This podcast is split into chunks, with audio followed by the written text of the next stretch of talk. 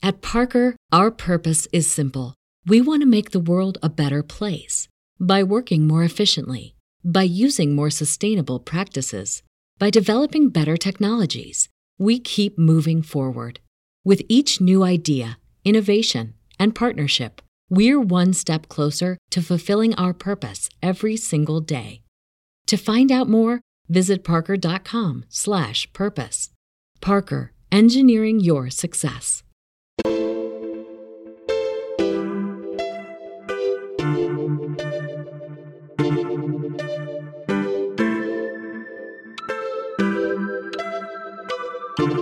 Everybody, welcome back to Gray Malkin Lane, the podcast where queer friends and allies gather to review and discuss the original X-Men comics from the 1960s. Now, last time we reviewed X-Men number 31 called Beware the Juggernaut, My Son, with the novelist Kath Loria. The X-Men are all coupled up now. Iceman turned 18 and he had his first kiss with Zelda. Professor X built a machine to try to take Juggernaut's powers away, but the mysterious Factor 3 interfered and the machine exploded, which left Xavier unconscious and Juggernaut with Xavier's powers. Factor 3 told Juggernaut to go find a plane and come join them in Europe. So he knocked out all the X-Men, tipped over Cerebro, and he is on his way. So today we're going to be reviewing the issue that follows that up, X-Men number 33, which is from April 1967. We have very special guests. Heather is back with us for the first time in a little while. Mike Ciriaco is here with us. And we have the hardest working man in comics, Mr. Jordan White, is with us here this evening as well. So what an honor to have all of you here. As I have you each introduce yourselves, let's go in the order of Jordan, Heather, and then Mike. Let us know your name, what you're working on, your gender pronouns, and then the question I have for everybody tonight is, what fictional franchise besides the X-Men do you find yourself obsessed with? Jordan, do you want to go first? Yes, absolutely. My name is Jordan D. White. I am a senior editor at Marvel Comics. You can call me he, him.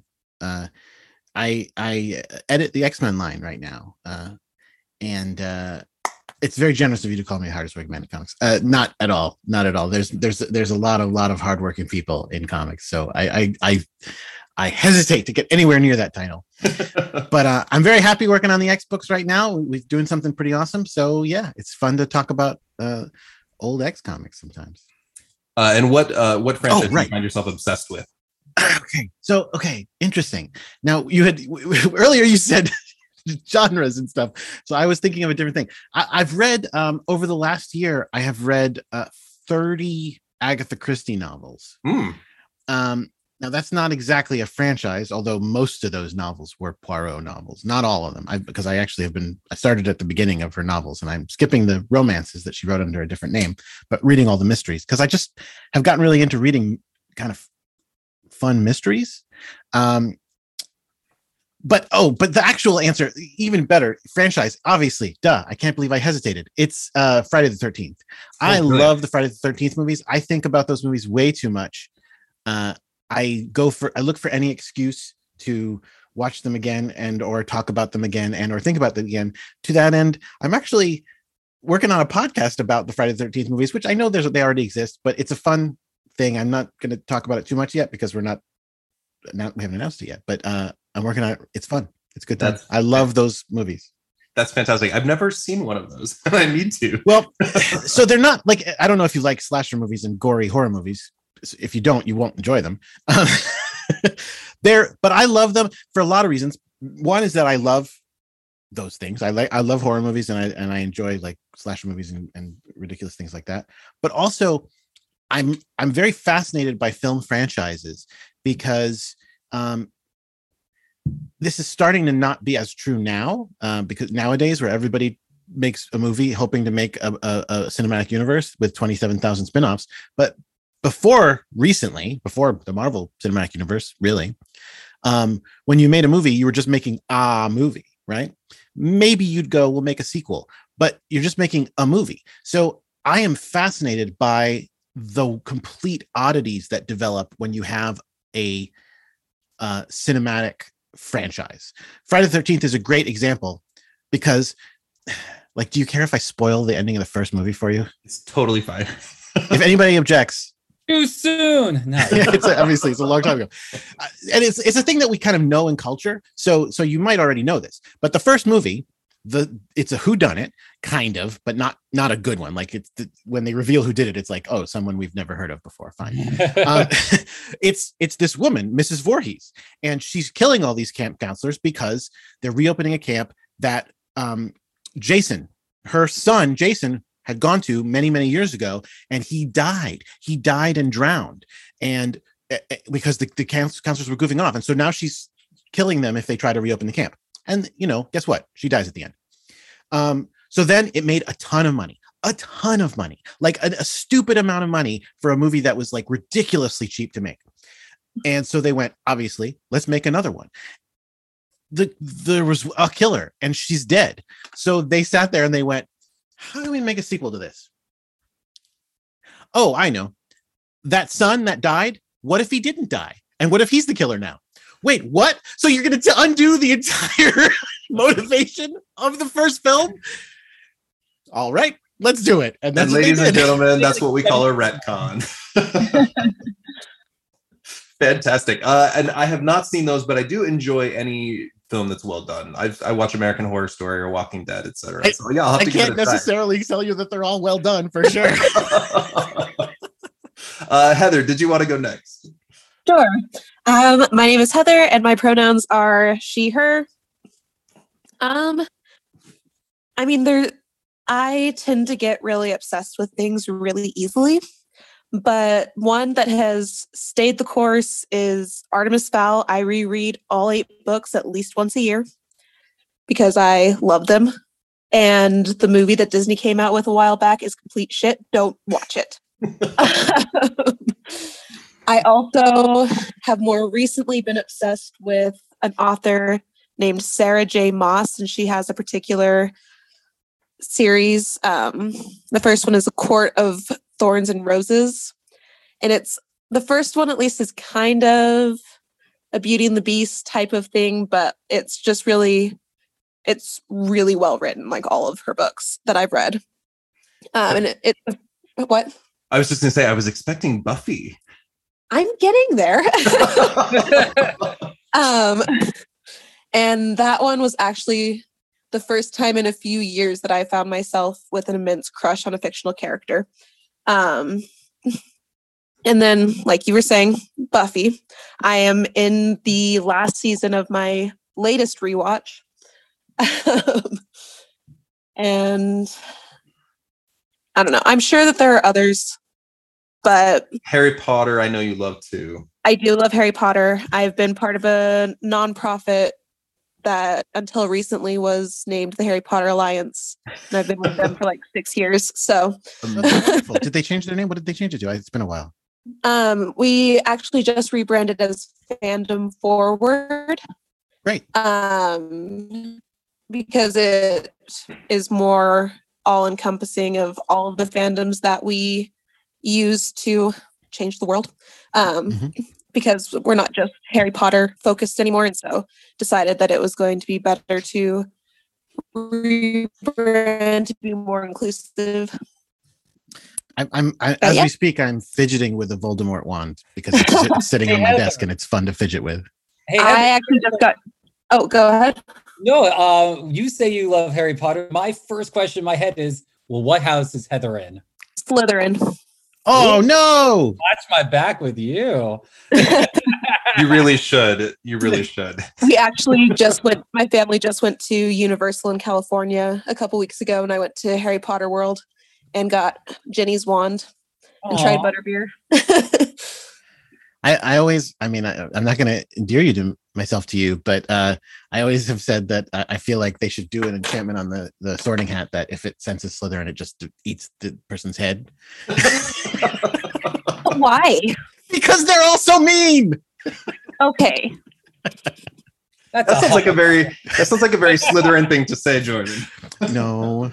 I can name way more Slytherins who are not evil than... Depends how you define evil. Okay. This is not a Harry Potter podcast. Mike, did you want to answer next? Yes. Hi, I'm Mike Ciriaco. I'm a multimedia journalist for Hey SoCal, which is a media startup out here. Best way we describe it, we care. cover a lot of edgy progressive stuff. We're kind of like Vice News if it just covered Southern California. And what are you obsessed with, Mike? Oh, God. As soon as you said it, it's like choosing a child. I actually looked over my geeky shelves of action figures. I'm like, am I going to go with Dragon Ball? Am I going with Sailor Moon? Am I going with Pokemon? No. I'm going to go with my first obsession, He-Man. I was born in 1981, so some of my first memories are, no, those like little kid memories where they're kind of dreamlike, they're kind of foggy. I remember playing with my hand-me-down He-Man. And it was one of those, I should have known I was gay back then. I really liked that they were all in those little loincloths. So now as an adult to this day, if a guy's in a loincloth like Khazar to Tarzan, I was just like, I'm going to keep reading. This is really good artwork. Excellent answers. Like so much. It's just all of us in loincloths. I was also obsessed with He-Man as a kid. We must be of an age. So my name is Chad. I use he, him pronouns. I'm the host of Gray Malkin Lane, obviously. You guys... For the rest of the listeners, you know a lot about me already, but I haven't told Jordan this. I worked on the Marvel handbooks a million years ago under Jeff Youngquist. I've more recently been a documentary filmmaker, but I've been doing Gray Malkin Lane for this year. My obsessions have changed over the years. I think my first big love was in Choose Your Own Adventure books. Those opened the whole world for me when I was very, very young. And there's lots of things I've been obsessed with over the years. But the X-Men has always been my first and largest love, as well as anything Marvel, of course. So we're going to spend the first part of our podcast today interviewing Mr. Jordan White about some of his work. And Jordan, we could easily talk for hours, and I want to pick your brain about everything that's happening in the current comics. But I've written down some questions, and we'll kind of just see where the conversation takes us. And Mike and Heather, feel free to interject at any point. I'm a talker. I will definitely talk a lot and probably go on lots of digressions. So I'm sure it'll go places. Okay, so question number one: what is your favorite X-Men run of all time? If you had to pick creator, artist, one section of books. Well, so okay. First of all, I feel like to answer this in the spirit of the question, I have to do it by excluding things I've worked on, because my actual answer would be something I've worked on because I am very passionate about the books I've worked on. I really grow to love them. And I mean, even if it sounds weird to say grow to love them. I love them all the way through. So, but I feel like you want me to say as a fan, right? So I'm going to go with, actually, I have multiple answers. So you asked about X-Men specifically. Mm-hmm. Then I guess I have to say Grant Morrison's X-Men, new X-Men. If it widens out to like X-Men related, then it's 1,000,000% Excalibur from the beginning of the first series through the time when Alan Davis left for the second time. That series I love more than any other thing mutant related in any comic ever.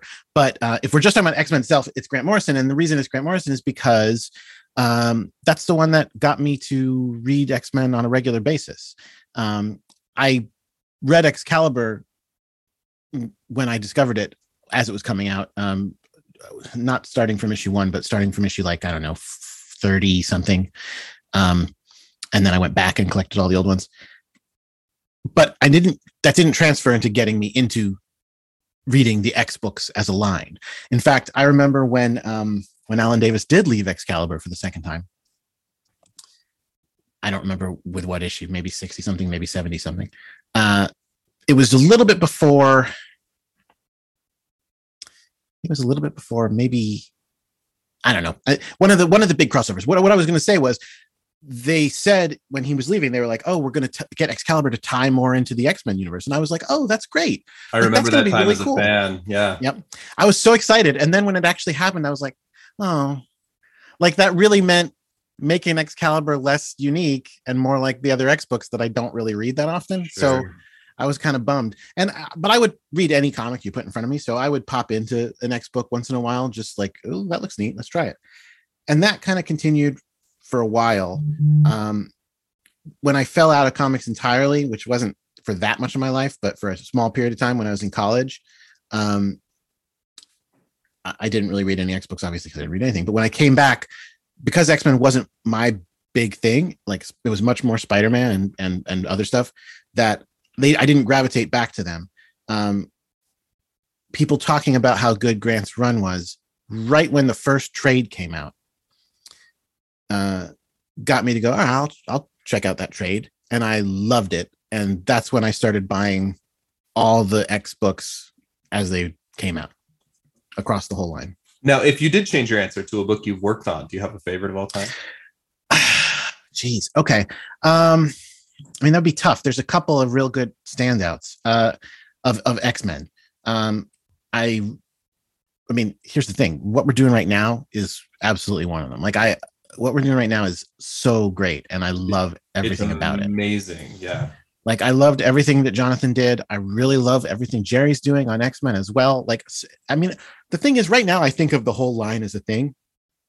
There are books that are, you know, turn out better than others sometimes, but it's such a big thing that in my head, it's one thing. So it would be hard to go, my favorite one is just what Jonathan wrote or just what Jerry wrote or anything like that. It's all of it. Before this, it probably would have been, and this is kind of crazy to say, but it probably would have been Kieran's Uncanny X-Men run, especially the post-Schism run of it. Yeah, yeah. I was, in the lead up to Schism, I was real aggravated at Cyclops. I was not a Cyclops was right guy. I think it's messed up that Cyclops is saying like he wants to train these children as soldiers all the time, and I get they're endangered and all this stuff, but like I don't know, I felt like I didn't like his reaction. I didn't like the direction he was going, and so when Cyclops, he's the character. It's where you also got to remember this is the point where Disney was taking over Marvel and they didn't get X-Men, so they were making Cyclops a villain. Look at all that's false, man. I was there. I'm telling you, I worked on this book. We did not get marching orders. Hey, make X-Men suck. Like that didn't happen. Then why wasn't it chosen for him to go that route where he was going from like such a leader of mutant kind where suddenly he was just he was unhinged? I think, honestly, it's a natural progression. It's just one that I couldn't go with him. And, you know, in the sense that, so you've got ended Grant Morrison's run, which I love. And I love how kind of messed up Grant Morrison's run is. And one of the things I'll say, I love, this is going to sound messed up and don't take this as anything to do with my personal life because it's not. But I love that Cyclops cheats on his wife. And I know that's messed up. But I love it because I love flawed characters. Like, yeah. I love that he's sitting there like he is good and he is a good guy and he is like the X-Man, right? But then he goes and he cheats on his wife and it's like, what are you freaking doing, man? And I love how messed up it is that at the end of the run, Jean has to go, in order to save the X-Men, I have to have him end up with Emma. Like, that's messed up, but it's fascinating and interesting. And I have grown to like Emma. And back then, I was not a fan because I was very much of the opinion that she's a bad guy, man.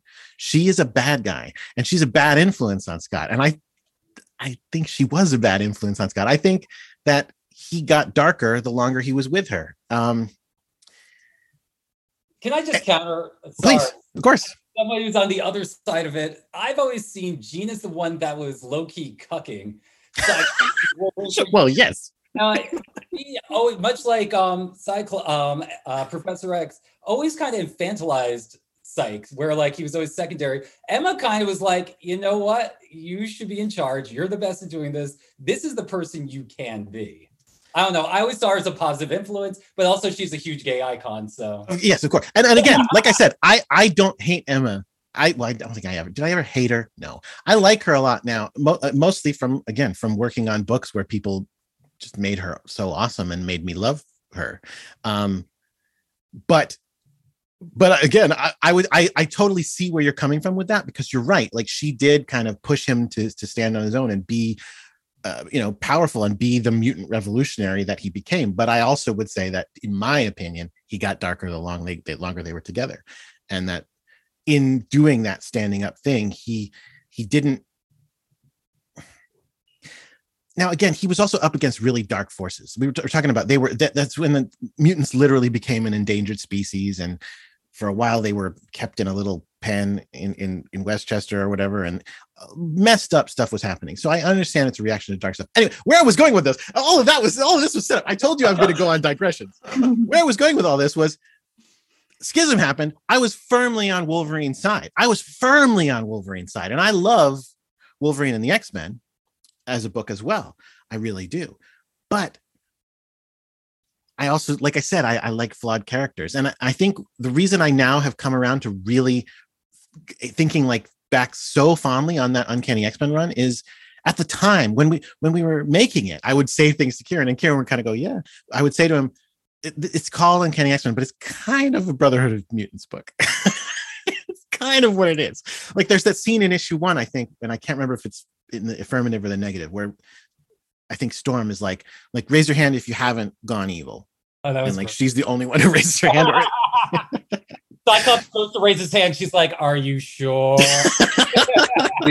we just referenced that scene on the podcast a couple weeks ago. And we I love it. Storm's still the only one who's not evil.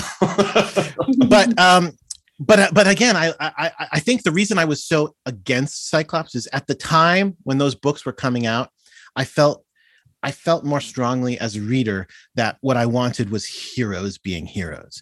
And I didn't want, again, I like flawed characters, but I wanted flawed characters who are doing the right thing. I felt like we're doing the right thing. And I don't always feel like Scott was doing the right thing. Yeah. But now I look back on that book and I love it because I love this group of really complicated, messed up characters. And I mean, here's the thing. That's a lot of what we do now, right? Like, we have some of our X books that are more straightforward than others and are like X-Men right now.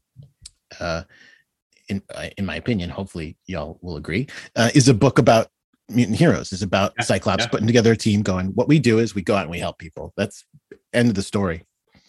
But a lot of the Krakoa oriented books especially are very complicated and are very much, is this right? And it's like, kind of depends how you look at it. Like the outcome is right. Was the getting there right? Maybe. It's hard to justify. It's unclear. There's an interesting thematic shift that's taking place, and we've been talking about this recently. We review the old books, but we're still talking with creators about the current continuity, obviously. And we've seen so many characters go so dark and they need to be redeemed. The Scarlet Witch, Bishop hunting down Hope across the timelines. Cyclops leading the mutant army, Professor X lying and being so awful, Beast running the CIA basically at this point. There's so many examples of characters going dark, and there's so many redemption arcs happening. And I think when you're playing in a field like this, you have these characters who have been handled by so many people over so much time that we find ways to keep investing in them. I remember Brian Michael Bendis, his run on Daredevil was really influential for me. And he's like, I have to keep finding new ways to break this character down into pieces because that's what people care about the most. Yeah. But we're seeing a narrative change now happening, I think, in a lot of the books as well. So if you want to talk about that, Jordan, but let me. Well, it's interesting. I like what you're talking about because I agree, but it's interesting. I've been in the industry for 14 years now, and I've been a reader of comics for way longer. Like there have been times in my, both in my career and in my time as a reader, that I have thought characters were irredeemable. And I don't know that I have ever been right. By which I'm like, I think people have always pleasantly surprised me. I mean, I'm one of those folks who, I was just a reader when Civil War was happening, but I was definitely one of those folks going, how are we ever going to get behind Iron Man as a hero again? Right. How is that going to be possible? And guess what? It's possible. It's fine. He's fine. Yeah, if you're reading Christopher Cantwell's book right now, it's amazing. Yeah, it's a great book. There's been a bunch of great runs since then. Honestly, I feel like Matt Fraction's run did a lot of great work. Obviously, the movie did a lot of work for that as well. Professor X has been on that list. Cyclops has been on that list. Here's an interesting thing that I don't know that maybe I want to say I don't know that I hear people saying this, and it's either because they A, don't notice, or B, we did a bad job making it clear. Either one is totally possible. I think Cyclops, to me, the reason he has turned around as a character, and again, I don't want to make it sound like there were no good stories with Cyclops for 20 years. That's not true. Like there's been great Cyclops stories, but the way he fully turned back around to what I now feel like is fully redeemed,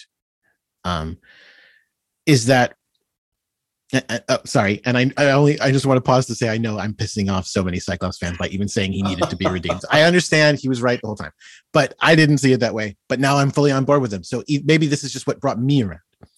But to me, the thing that made the difference was, this is going to be scandalous, what Beast did. That Beast brought those kids from the past. And I know that's messed up to say, but the change came in Cyclops when he got young Scott's memories back. When he came back from the dead and remembered everything that young Scott had experienced as well, that represented a change in him as a character that brought him back from the edge, I feel. Fascinating. Fascinating. And we've reviewed those books because we're covering the original characters. So we covered the time travel run. That's hilarious. Yeah. Brilliant. Brilliant.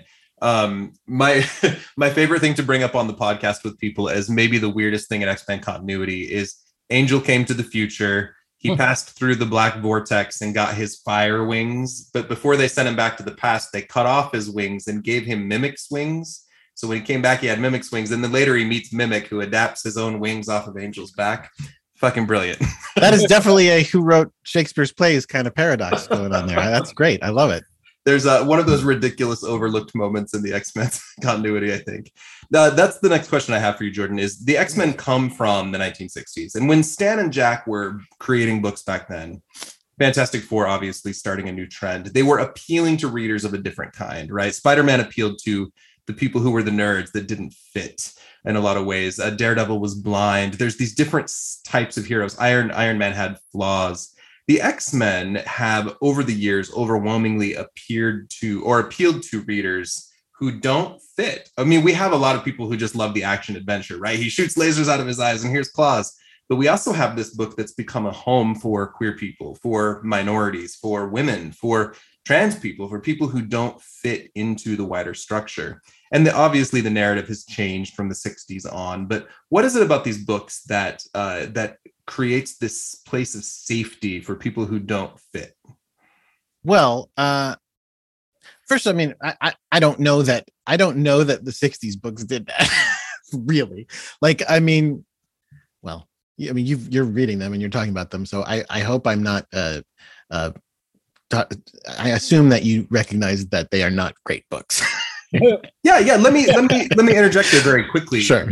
As we're reading the 60s books, we get moments like Angel having to hide his wings under his clothes in order to go out in public. We get the Sentinels, where the humans are creating mobs and forming people after these who don't fit, right? So I do think there's a lot of problems in the early books, but those narratives are actually very strongly established. They are. I guess I just meant I don't think it was necessarily resonating with the audience, hence it getting canceled constantly and having to change direction on a dime like 50 times. I mean... I didn't read the 60s books as a fan because again, as a fan, people were like, you don't have to. Like, I read the Claremont stuff and that's where I think that stuff really enters into that's where the book took off, obviously. But I think also they made a conscious effort to get away from five well-to-do white kids in Westchester County and went international, went multiracial, gave a diverse background. And also, meanwhile, Claremont coming in, and I don't mean this in an offensive way to the folks who wrote before Claremont, because I mean, obviously the 60s were the 60s, but a lot of people did a lot of stuff in between. But he came in with some of the best written women characters ever in Marvel Comics history. So I think it made a place for people to see themselves in the books in a way that they hadn't before. And to this day, I think that is really effective. I mean, X-Men fans are incredibly passionate. And that's why, I mean, again, I joke about X-Men fans getting mad at me, and I know they do it all the time. But it's because they are so passionate about the books. And I think part of the reason for that is because of the combination of the metaphor that you're talking about that is prevalent in the entire series, and the actual diversity of the zillion of characters in the X-Men orbit. I think that people's love of X-Men gets very intertwined with their identity. And so it isn't it doesn't feel like it's just a series of comics that they're reading. It feels like this is a thing that speaks to me and who I am and what I believe about who I am. And so, yeah, it generates some real intense passion. And I think that's amazing. Almost everyone we've interviewed who is straight, when I ask them who their favorite X-Men character is, it's Cyclops or Wolverine. And when I ask someone who's queer, they'll say, you know, Rogue, because she couldn't touch anybody. Or they find this like passion, or Nightcrawler, because he looked different. He had to learn to love himself anyway. And there's a depth of answer there that's fascinating, given the character experience we go through in our upbringings, you know? Oh, well, I mean, mine was Kitty, but that's because, again, when I started reading Excalibur, she was an older woman who I fell in love with. And now she is not even half my age. So, well, she probably is. Maybe she's probably half my age by now. When our crushes age slower than us. Mike, do you have a favorite? Oh, hands down, Rogue, for all the reasons you said. You got to remember, when I first got introduced to the X-Men, it was through the cartoon first. Mm-hmm. And we didn't have openly queer characters on television. I think the first one really was My So-Called Life, which came, I think, 3 to 5 years later, 92 versus, I think he came on 95 maybe. So we didn't have anyone that was gay. We had the X-Men, we had Rogue. It was always so charming. Gambit was such a slut until he met Rogue, and he was willing to pretty much be celibate for her. That means something.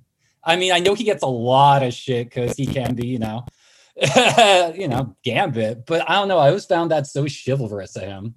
He put a ring on it now, it's okay. He did. I love that. I thought that was great.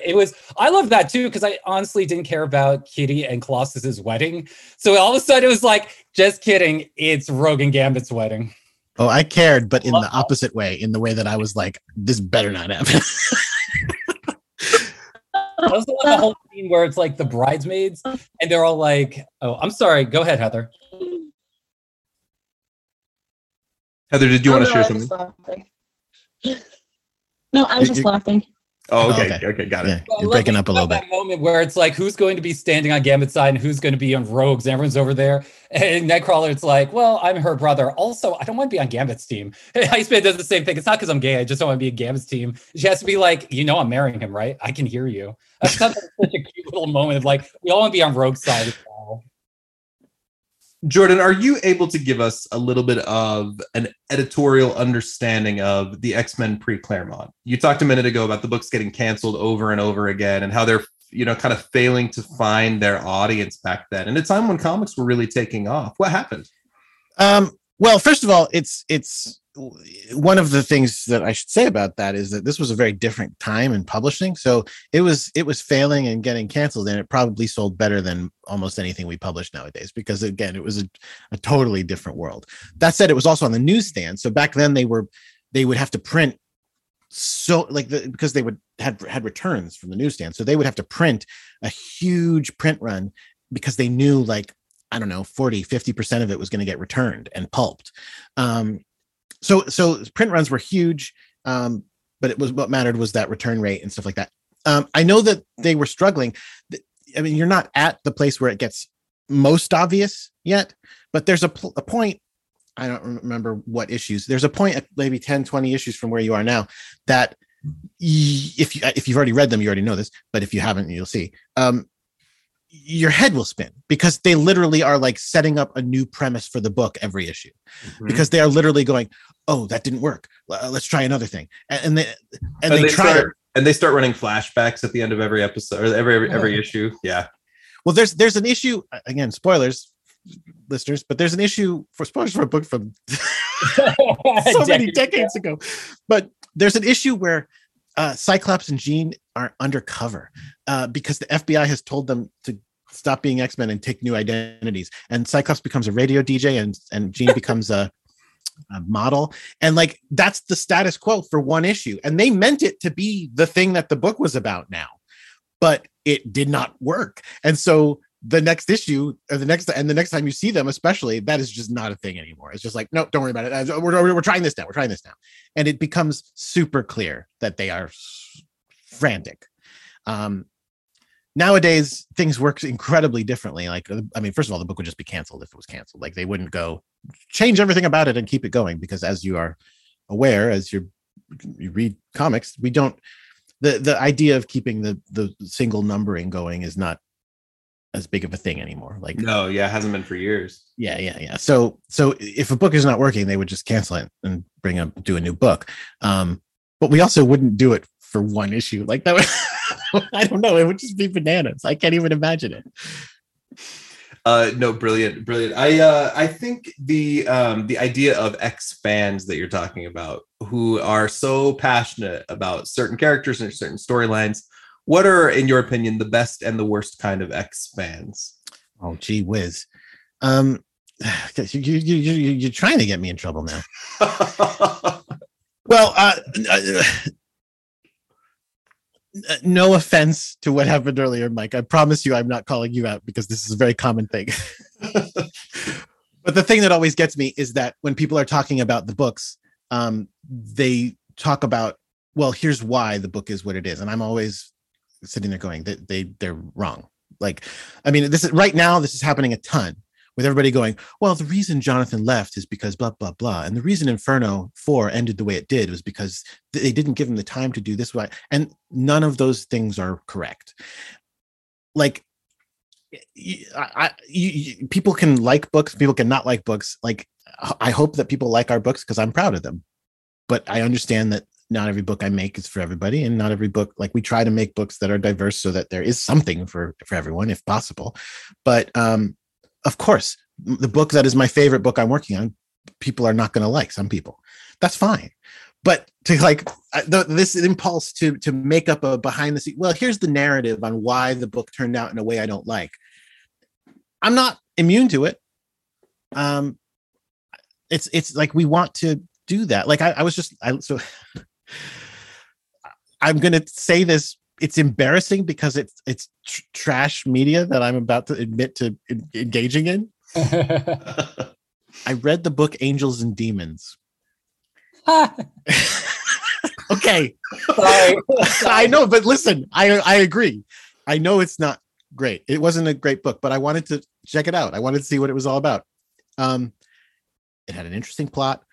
It had a lot of dumb stuff. I'm not going to get into that. But then I watched the movie because I went, well, I read the book. Let's watch this movie.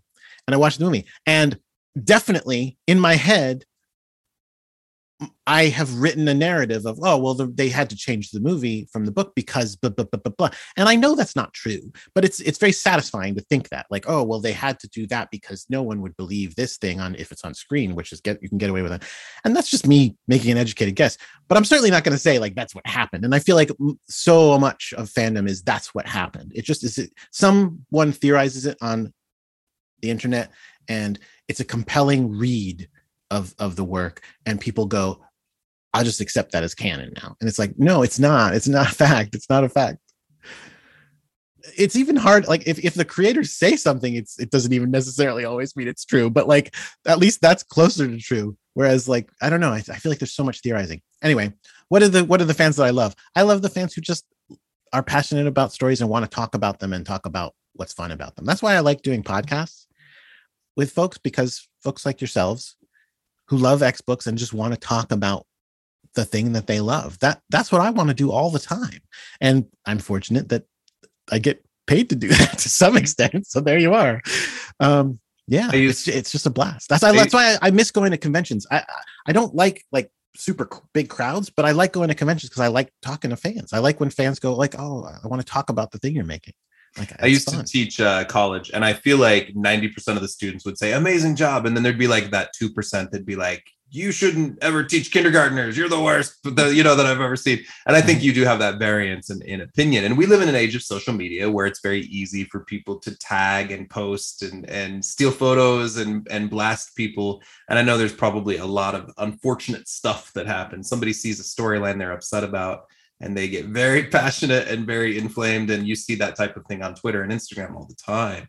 But again, it's awesome. I feel like it's this weird, but it's the weird, for lack of a better term, like creator fan fiction that is just so strange because it gets everywhere. Like it gets into like reviews. Not that comic book reviewing is like, you know, this like huge professional medium or whatnot. It's all done mostly by people who just want to do it. Right. But like, you'll see this stuff gets in there. Like it would, like you're saying, teacher reviews. It would be like if somebody on the teaching review site was like, well, it makes sense that this guy's a lousy teacher. His parents were so mean to him. And it's like, where are you getting this from? Well, and then you get people who are like, keep me entertained, but also don't do anything to fuck up my characters that I love. Also, like give airtime to everyone that I want. Like it's an exhausting industry, I'm sure, in a lot of ways. But again, I know that all of that is a side effect of love.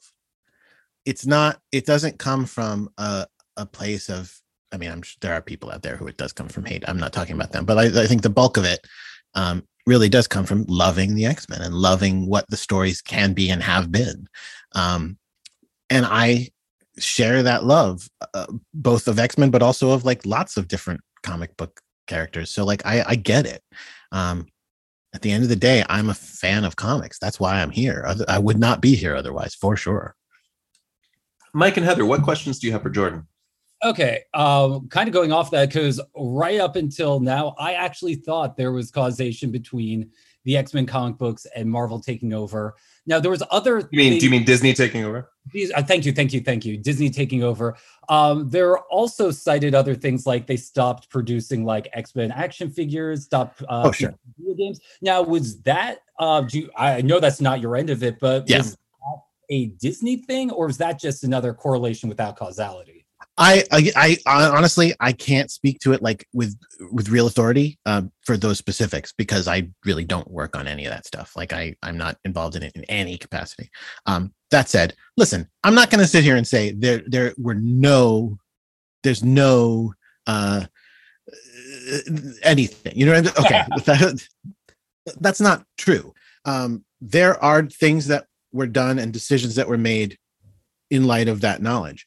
But the general thing that is put forward is kind of what you said before, is there was that, there was an effort made to like stymie the books and whatnot. And it's like, there wasn't, like, and nobody ever came to us and said, make Cyclops more of a bad guy. He was a bad guy because, well, first of all, not everyone agreed that he was a bad guy, even internally. Like Axel, who was editor in chief for a bunch of that time, Axel was 100% on Cyclops' side. Like he was like, no, he's making the right decisions. So like you gotta remember before that, post No More Mutants and all of that, I saw it also as a generational thing, because that's kind of when I started becoming an adult. It was the point where Magneto bounced out after like Wanda did that, Xavier bounced out. It all fell on the shoulders of Cyclops to not only take care of the team, but mutant kind. So that's interesting. Cisco stuff. I love that. Obviously, it was that ham-fisted Cyclops had a single vision, but he did get it though. He got Hope through there. She survived. So it's one of those things that I saw him at his best. When I think of Cyclops, I think of the guy who just did what it took. So suddenly seeing, when I saw the whole schism thing, I felt it was so arbitrary. It's like, well, they went in one direction, and now let's have the two guys fight over Jean by ripping everyone else into it. It was just one of those things I was just like, oh. Yeah, I mean, I get what you're saying. And I think that's probably what is really good about that arc, is that people really did see it from different points of view. Like from my point of view as a reader, because I was a reader. I joined the X Office at that time. I've been in the X Office like twice, I think, in my career. That was the first time, and it was as an assistant editor. And I joined it just very shortly before Schism. The first Uncanny X-Men book I worked on was during the, was it called Contagion or was it called Quarantine? Oh, Quarantine. Quarantine. We did a reread once we went to Quarantine. I'm like, well, I get this now. Yes. So that was the first arc I ever worked on. And it was just as an assistant editor. I came in like as those books were getting ready to go to press. So I started there, when I came into the office, they were already planning Schism and they told me about it. And I was really happy, because again, before that, as a reader, I was teed off. I was like, these guys are not. Again, at the time, I was very concerned about heroes being heroic. And I was very much like, these guys are not heroic. The X-Men don't help anyone. All they do is worry about their own problems. And that's it. They go, we spent years protecting those who hated and feared us. But now it's just, we have problems and we deal with them. Sorry, everybody else. Like, we'll get to you later. And I was so pissed off.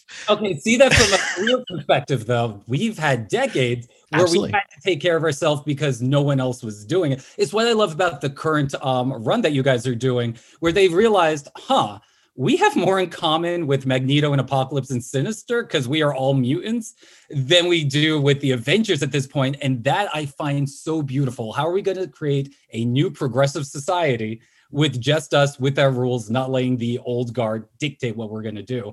I love that so freaking much. Plus, they're all queer now. Was that a concerted effort to do that? Or is this wait, hold on. Oh, you're going so many things I want to comment on. Sorry. I have a lot. Because there was a huge stretch I didn't like the X-Men. I kept trying to get back into them. And then this came out and I was like, this is new, this is different. I like any time they get out of the school. Oh, yeah. Like, yeah. I liked when they were in Australia. I liked when they were in San Francisco. I liked them being on Krakoa. Me too. Well, me too. Obviously, I love Krakoa, and I agree with you. And I think that's what I. So, a lot of people, not a lot of people, but there are folks who read Krakoa in the negative way that I read Utopia, and I think the difference is, to me, is that Krakoa really is a nation of people. It's not, here are your favorite X-Men heroes just thinking about themselves. Like, it's no, we founded a nation, and it's to protect our people, because our people are particularly oppressed and in need of this. But that there's always the pivot for them of, but then there are heroes too, and heroes do what heroes do. I guess my problem with Cyclops wasn't that mutants were looking out for themselves, because of course, and you have to look out for yourselves, but it's that these are the X-Men. They have always been billed as heroes. Is this no longer a book about them being superheroes? Is it really just a book about them solving their own problems? And I don't know. Again, I probably would go back and have a very different opinion on it now, because I'm many years older and have gone through a lot and have changed a lot. So at some point, I probably should reread it and go like, oh. Go ahead. Oh, that was actually touched upon. Remember the first issue of House of M, where they get all the X-Men and all the Avengers, and they're like, what are we going to do about Wanda? There was some point where Emma's like, we're the X-Men, we deal with mutant threats. And then Kitty's like, we deal with threats to mutants, to which Emma's like, Kitty, we do both. And it kind of encapsulates that. How do you see what the X-Men are between two X-Men? But here's the thing. But that exchange, there's a third kind of thing that the X-Men do, which is deal with threats to not mutants. Like, they also are just good and heroic, and like, they don't have to center their heroic goods on mutant status. You know what I'm saying? If there's a thing that is bad and it's going to hurt people, they are good, so they go, I will stop the bad thing.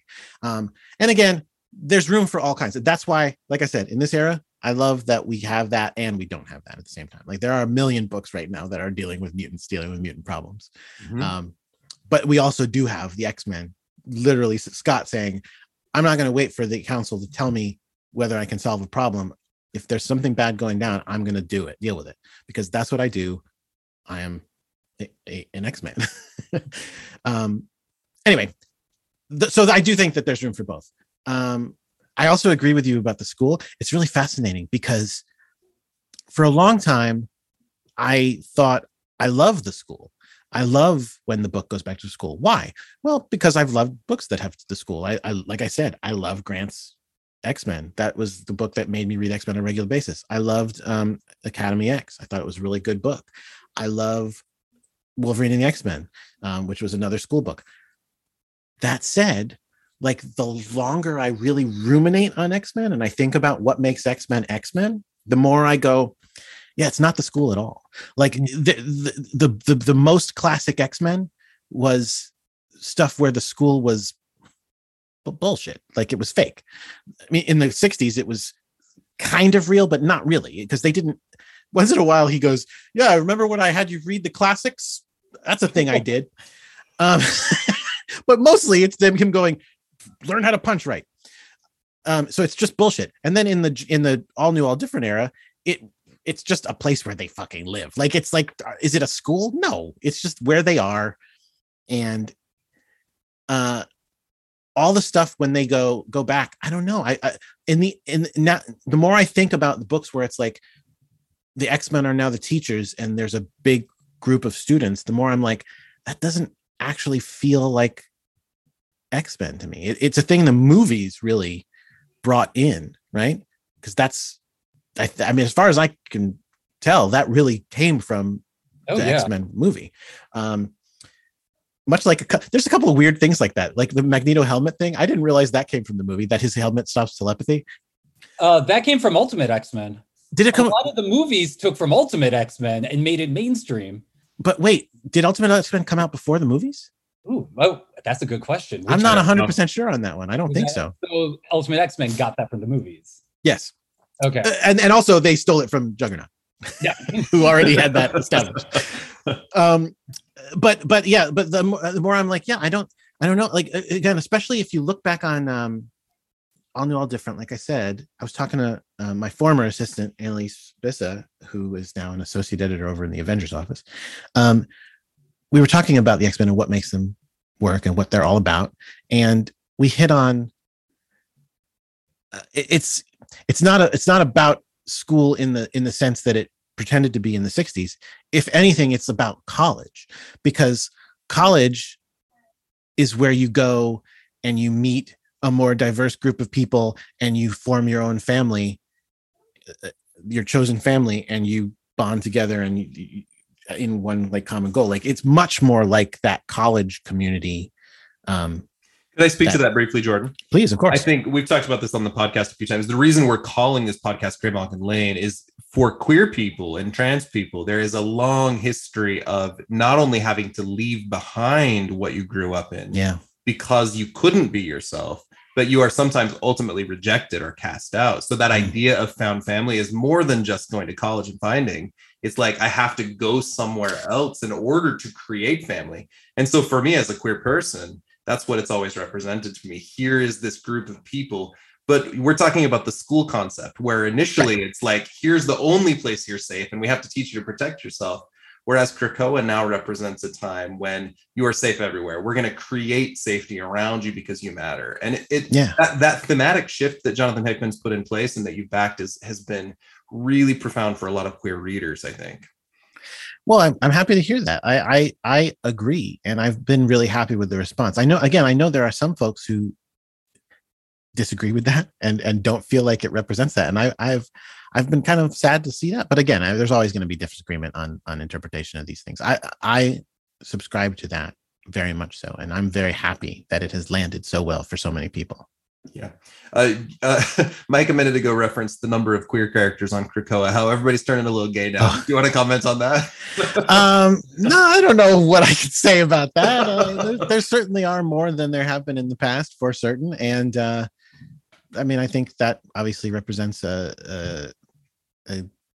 hopefully a growth in the right direction among all of culture and the entertainment industry as a whole. Fingers crossed. Yeah, I mean, just 20 years ago, it was still kind of taboo to reveal someone as queer or gay because it might make the straight readers uncomfortable. But now we're seeing a much more inclusive time where you got to deal with it. If you don't like it, it's okay. Yeah. What a brilliant conversation. I love that we can gather this group of like educated professionals and like really, really dig in and be passionate about things. Heather, did you want to ask Jordan any questions before we move into our issue review? No, I've just been enjoying listening to the conversation, but I don't have a whole lot to add to it. So Jordan, as a fan, thank you for all of the incredible work you're doing on books. There is such a diverse line of books right now, everything from fairies and Excalibur to mutant assassins and X-Force and everything in between. Hellions has been my favorite book of the new run. I'm so sad to see it end, but there's so many good things happening, and I'm really, really pumped for Immortal X-Men, which I know I've read a lot of Kieran Gillen books over the years. I know it's going to be just jaw-dropping, incredible. Is there anything you're really excited about right now? Well, getting Kieran back into the X office was absolutely a goal. We've been trying to talk to him into it for a long time, and I'm so thrilled that it finally has happened. Everything is really exciting. I love working with Kieran. I love working with Jerry. I love working with Al Ewing. I thought Sword was awesome, and X-Men Red is going to be even better. But again, everybody's doing great work. Also, you guys mentioned the animated series earlier. I'm really excited about X-Men 92 coming out. House of 92, as we are calling it. We're super thrilled. That was an idea I had, was because it's the anniversary of the animated series, and we said, let's do a series to celebrate that. And I suggested to Steve Fox, what if we try to adapt all of the Krakoan era as though it was, a storyline that could be done on the show. And he has done an amazing job with it. He's come up with some amazing, awesome twists. What if Krakoa happened in a world before Ellen DeGeneres has come out? That's true. That's very true. Brilliant. The 90s was a weird time for X-Men comics. So hopefully we'll capture a little bit of that in this. There's so many incredible things happening. It's a good time to be an X-Men fan. So yeah, Jordan, thank you for answering all of our questions. My pleasure. With that, let's delve into our issue review for today. We are reviewing X-Men number 33. Just kind of as we start, let's give our reactions to the cover. Now, I'm not as sure how accurate this is, but in my research on this cover, there's a character that appears in this issue called Zorak, who is a bizarre little kind of green-headed alien guy. We'll talk about him in a little while. And my understanding is he was originally supposed to appear on this cover in giant-sized form, but because of the Comics Code Authority, they thought he was too scary. So they had him. Replaced with the Juggernaut. So if you look at the cover of X-Men 33, we get a giant issue of, or a giant version of a Juggernaut. I know, Jordan, I think you're our only straight guy here, but Heather also likes girls. So you guys like giant jugs, right there on the cover, with the X-Men fighting him. What were you guys' thoughts on this cover here? I feel like we've seen this a million times before, though. Isn't this an archetype where you got the giant oversized villain and everyone falling in his clutches? And the floating heads along the side. Yeah, the floating heads. Oh, for sure. I mean, it's hard. It's the one thing it's hard to tell is, was it as common of a thing back then? And I don't know the answer to that. Oh yeah. I'm looking at the inks to the unused cover. It's kind of different, but it's similar. It looks really weird. Yeah. The whole Zorak character is bizarre anyway. But yes, we did see this as a common trope with the giant villain back then. Heather, what were your thoughts here? I mean, I kind of felt the same, but I thought it was a little bit weird because usually they either have like the giant villain and the floating heads, or the giant villain and the X-Men fighting them. And here they have both, and I'm not entirely sure that it works because the floating heads on the side look like the opening credits to the Brady Bunch. Well, you know what? The original cover actually does make some sense of that, because I just noticed that in addition to swapping Juggernaut, they also swapped who's fighting him. Mm-hmm. On the original cover, it's Cyclops and Jean, which is actually a thing that literally happens. They fight a giant Zorak. Yeah. I'm surprised that they took the time to change them, though, because I guess they were that concerned with it. Well, they don't fight Juggernaut, so that wouldn't make sense, but it would have been fine. It's a cover. This whole issue is weird. And we kind of see it like Iceman, apologies, but kind of like prematurely ejaculating. I want to say, look at the cakes on Angel for a waspy boy. They gave him glutes. I will say initiative back there. I am not a fan. Is this Roth is drawing this? Yeah, it's Werner Roth.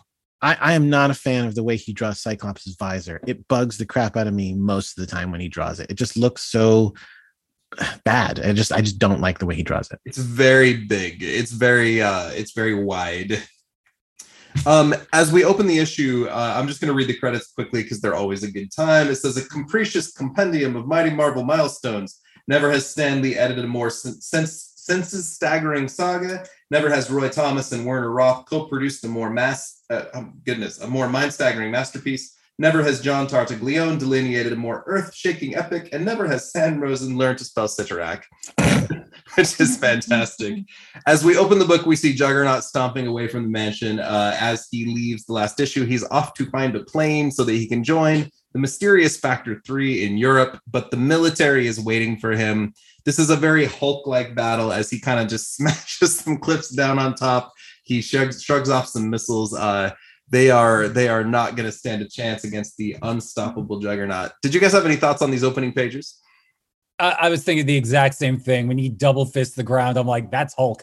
That's pure Hulk right there. Yeah, I mean, it is absolutely very Hulk. Is he start talking about his force field? He keeps talking about a force field in this issue, which I don't think of Juggernaut as having force field powers. Like, part of me was like, did they confuse it with Eunice? But I guess like kind of he does. Well, back in his original appearance, they make a big deal out of that. In X-Men 13, he's got this like force field just kind of repelling everything off of him. Nobody can break through it. So it's very kind of Eunice the Untouchable in a lot of ways, frankly. Like that, yeah. Nowadays, for many, many years, I feel like it's just been like, no, he's like magically invulnerable. It's not a force field. It's just him. Yeah, Sidorak must have changed his powers around a little bit after this issue. He's also got the powers of Professor X here, so he's able to read minds in this moment, which he doesn't really read very well. Does he do that? What? At the end of last issue, when the machine exploded, he got Professor X's telepathy downloaded into his brain, and we see it loosely referenced in this issue, but he doesn't really do much with it. Well, again, I don't think they've established it. He's got the helmet that stops telepathy, so it shouldn't do anything. When we go back into the basement, the X-Men have gotten Professor X into bed because he's always so very helpless. And they put what they call a mental wave amplifier on his brain, which is supposed to project the thoughts from his unconscious. Now, Jean Grey wears this. She does not know she's a telepath at this point, but she's able to scan his brain and see some events from the distant past that he must have read from Juggernaut's connection to Sidorak. It's a very bizarre connection. Somebody who's not there. From hundreds of years ago. Heather, I always like to ask you, would you have use for a mental wave amplifier in your home? I mean, maybe, but right now if we're talking about in my home, I only live with my brother, and so I don't really need to get into people's subconscious. You don't want to download his memories. I was there for most of them. So. Jordan, what were you just going to say? Well, I was still hung up on this chain of memory because, like, okay, she's getting it from Professor X, who got it from Juggernaut, who got it from Sidorak, I guess, except Sidorak's not there. So is he watching it through the gem? So this is the memory of a gem? So for a couple of issues, Professor X has kept Juggernaut locked behind a big oak door in the basement. He's in a coma in chains.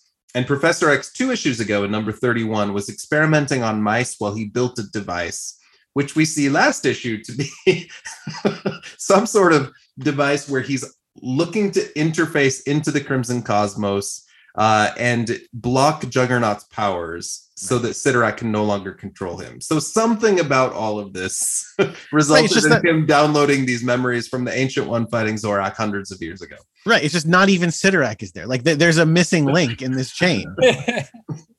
It's bizarre. Heather, here. So we see a lot of technology in this room. They have to check his pulse. Later, you see Angel. Beast doesn't do any of the smart guy things in this issue. He doesn't deal with any of the technology. He's not even the one checking his pulse. It's just so weird that, like, you have a genius here. He doesn't do anything genius-like. Yeah, he doesn't do anything. I'm kind of digging Jean in her little Mento, amplifier hat, though. I think it's a good look for her. Bring it back. Heather, I do think it's funny... How often, or what were you going to say, Chad? Oh, go ahead. Oh, this might go along with what you were going to ask me, knowing the questions that you asked me. I do think it's funny how there are multiple times and multiple characters in this issue who call Jean gal. And that is probably one of the most, like, non-intuitive things to call a woman. Like, it feels so clunky, like, because Bobby goes, Jean, what is it, gal? What do you hear? And, I mean, girl wouldn't be much better, but, like, gal just feels so unnatural. And so I think it's funny that multiple characters use it in multiple instances in one issue where I can't think of another time that anyone calls her gal. I wonder if it was real, if people used that, or if it's just the comic writers being awkward. I don't know. We will never climb so low as when Beast called her wench a few issues back. Heather, do you want to tell us what happens in the memories on page 4?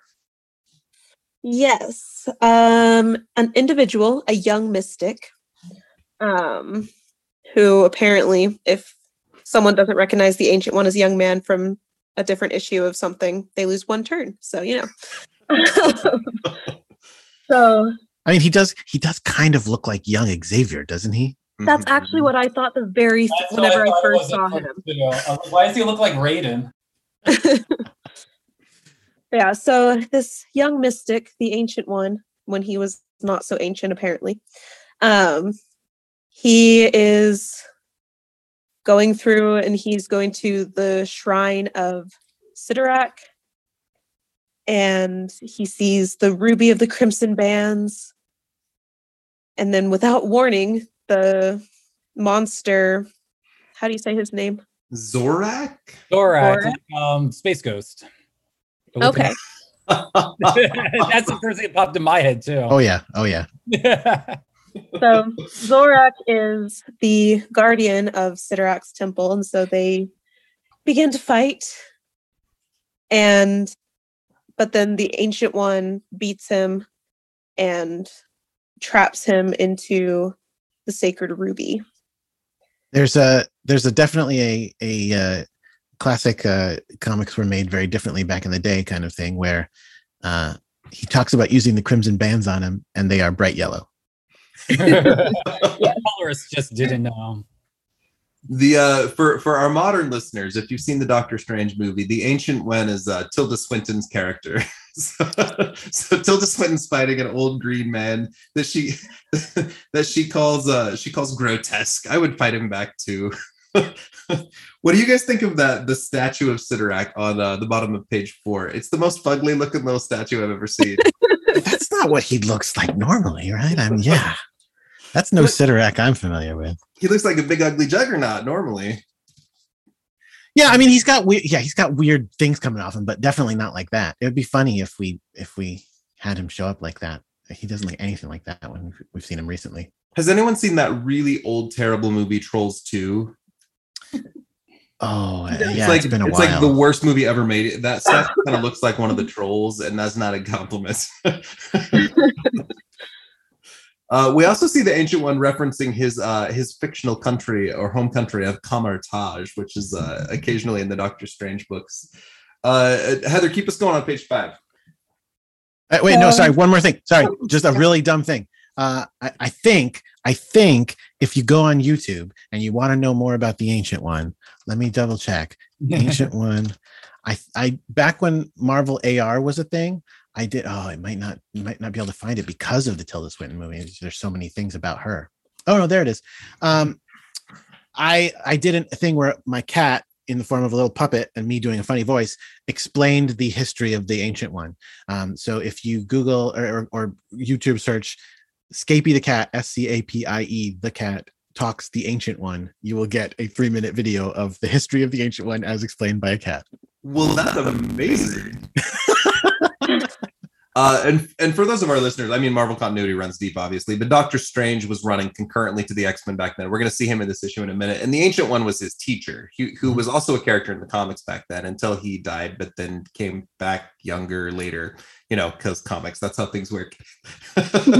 My favorite thing that I remember from that history I did was that apparently to become the Sorcerer Supreme, he went out and met the universe.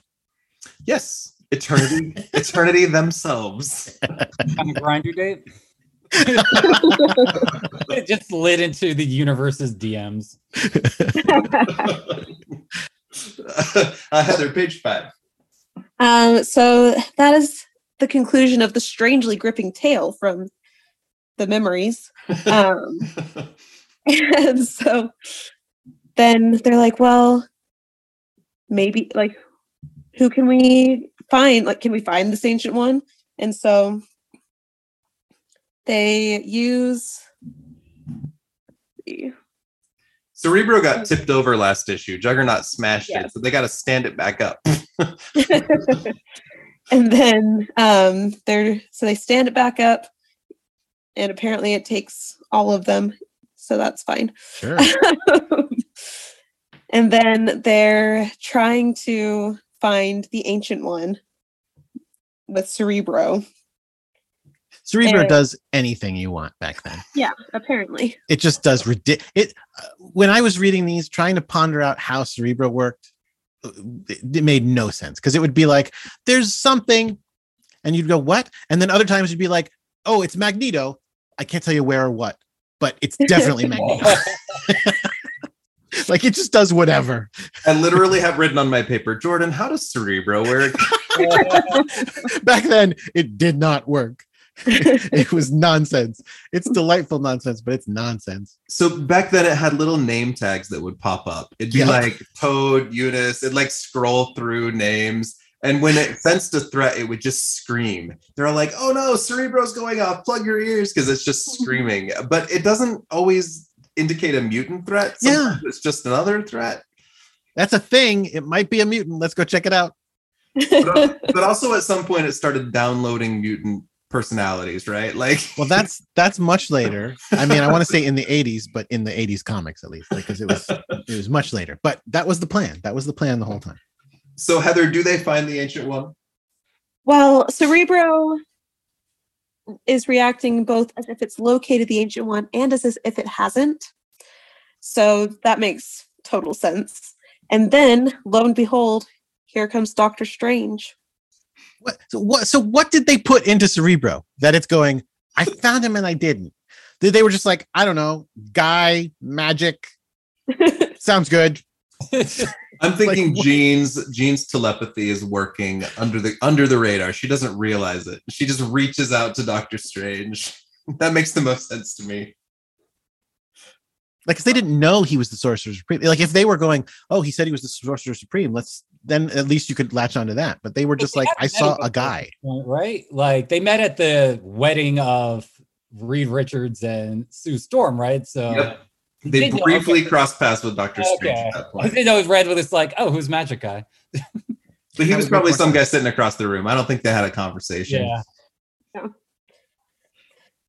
Well, and then it does say that the Ancient One is no more, and his very essence is passed to Doctor Strange. And so if they're looking for the Ancient One, if they're looking for his essence, then that's Doctor Strange. So set Cerebro to essence.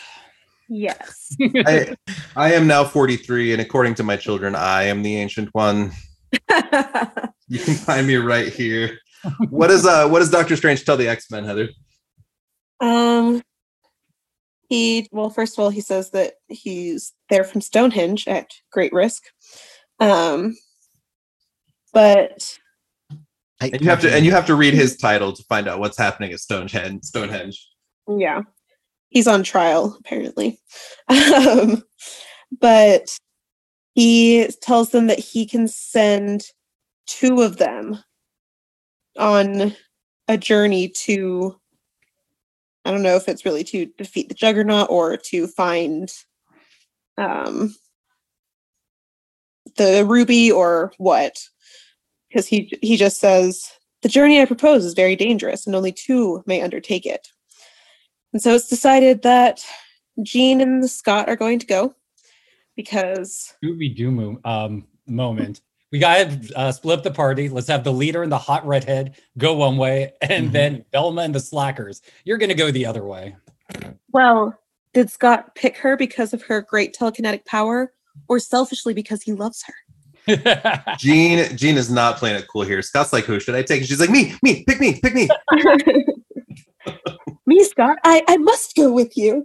They just had their first date. He finally started opening up to her after 30 goddamn issues. So of course she wants to spend some one-on-one time. So, and they're holding hands as they get faded away. Well, they have to be touching for it to work. It's so cute. So, Doctor Strange casts a spell to send them to the Temple of Sidorak. And tells them that they have to repeat the incantation. And then he fucks right off back to Stonehenge. he tells them their plan telepathically. Yeah. What did you say, Jordan? I'm sorry. He tells them the plan like telepathically. Here's the thing about the X-Men that I was pretty shocked to learn when I finally went in and read all these old issues. They kind of suck. Like, they fail a lot. And when they don't, it's usually because they followed instructions from someone smarter than them. Like, they almost never figure anything out. It's always Professor X told them what to do. And in this one, Professor X is incapacitated, so Doctor Strange came up with a plan for them. Like, they can't do anything on their own.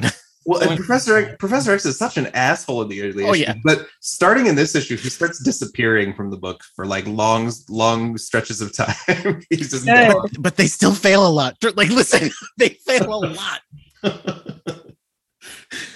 So when Scott and Jean fade away, they land in the area where the temple is in Korea, and they immediately start kind of working their way into the temple. They zap the military aside.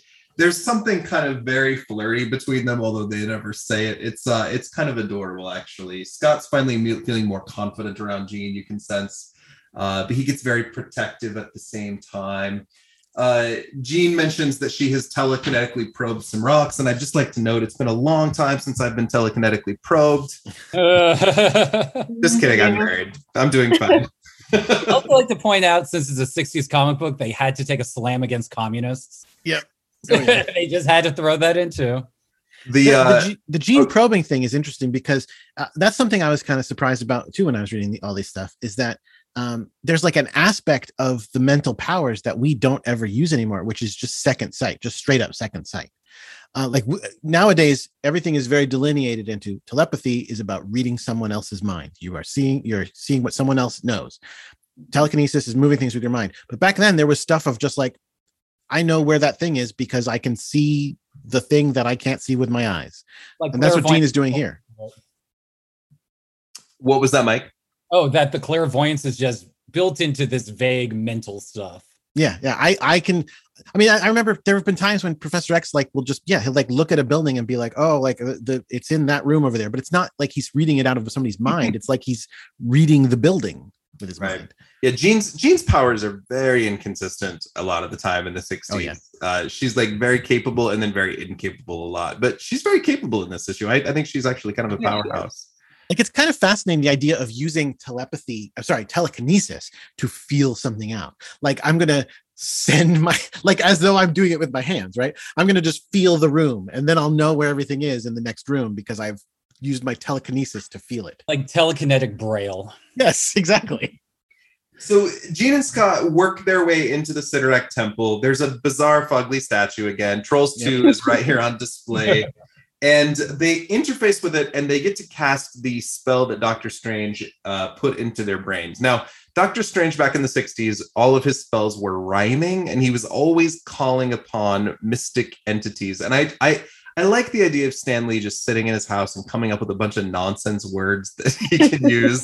The word Sidorak is one of them, but all of these entities have been used in the comics multiple times. Oh, yeah. We recently covered in the Juggernaut trial that we did here that Sidorak is in competition with a lot of other mystical entities. That story gets told in Kurt Busiek's Eighth Day storyline, where Juggernaut is fighting against the avatars of these other entities, and some of them are called upon here in this spell. So let me read Jean's spell out loud.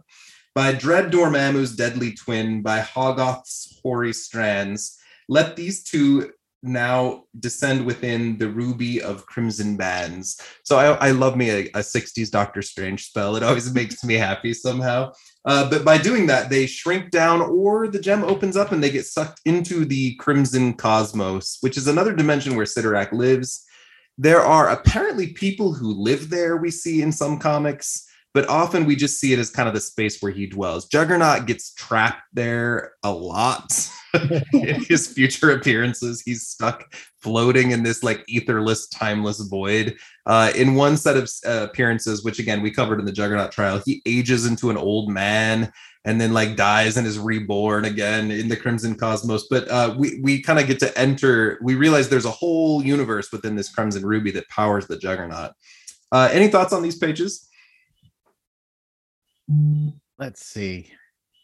They're fine. When they get inside, they immediately find this guy Zorak, who has been stuck there in this timeless void for a long time, and he's now calling himself the Outcast. And this is the guy who was supposed to be on the cover, but the Comics Code Authority found him too scary. Do you guys think he's scary? No. No, he's ridiculous. There's nothing scary about him. He kind of looks like the Abomination. A little bit, a little Shrek-like. I was going to say he's like pre-Shrek. He definitely is like. He's definitely evil, though. You can tell because it's purple and green. That was the Marvel thing back then. Anytime it's purple and green, you're evil, unless you're the Hulk.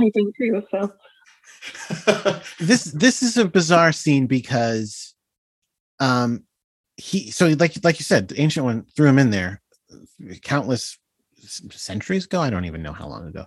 And yeah, from everything we see in this book, he is there alone. He has been there by himself, but that's not the approach he takes when he describes it. He talks about how he rules there, and it's like, what? Like to a nihilist here. He looks a little like a nihilist. Yeah. He rules over a random other dimension. Yeah. Well, I don't know. Was this before or after him? That's a good question, actually. But yeah, it does look a lot like him in that respect. And he calls himself the outcast, which I think is doubly weird because it's like, sure, he wasn't really cast out. He was like banished in the way that you do to a bad demon, right? But like, he calls himself the outcast while saying, I'm the king outcast for some reason. We see this character never again, basically. Now, we've seen Juggernaut hundreds of times. We've seen Sidorak a few dozen times. But this guy, I think the only other time he's ever referenced, if I know, is in a book called X-Men First Class, number 4, which isn't technically continuity. They briefly talk about this guy and his mythos. But yeah, this is kind of a one-off. And again, we've been talking about Roy Thomas back then, both bringing back characters like the Juggernaut, but also creating lots of new characters who generally didn't have a lot of shelf life. El Tigre is an example, and Kukulkan Khan, and the Ogre, and now we've got this guy Zorak the Outcast, which again, he never really shows up again. Did you guys get to Jack of Diamonds yet, or not yet? Nope, we're not there yet. We're going to get to Jack of Diamonds. We have a lot to say about Cyclops and his past soon. Okay. Now, we flash back to Earth, and we see the Juggernaut kind of stomping, trying to steal a plane still, and the X-Men are closing in, and yet another goddamn helicopter. Xavier has like 3 gajillion helicopters back then. They've all really, though, there's a new one every episode. And well, it does beat the Rolls-Royce that they used to drive around in. Yes, it does. Although they do not treat this property as if it's worth anything in this issue. We get a kind of a knockoff statement of whatever happened to the weak villains like Magneto and the Sentinels, which is hilarious in its way. And then they start to fight the Juggernaut. Juggernaut has broken through some electric fences. He's ready to smash the military. The X-Men close in. Iceman builds a giant hoist, and their plan is to chop him up with the rotor blade or the propeller of the helicopter. But Juggernaut immediately just rips the helicopter apart, to which the X-Men go, oh, fuck, we better run, because there's nothing we can do. But they should know this. They went up against him. Well, that's the thing. Like, I was torn between thinking, like, this is ridiculous because you're just ruining a helicopter, as he says.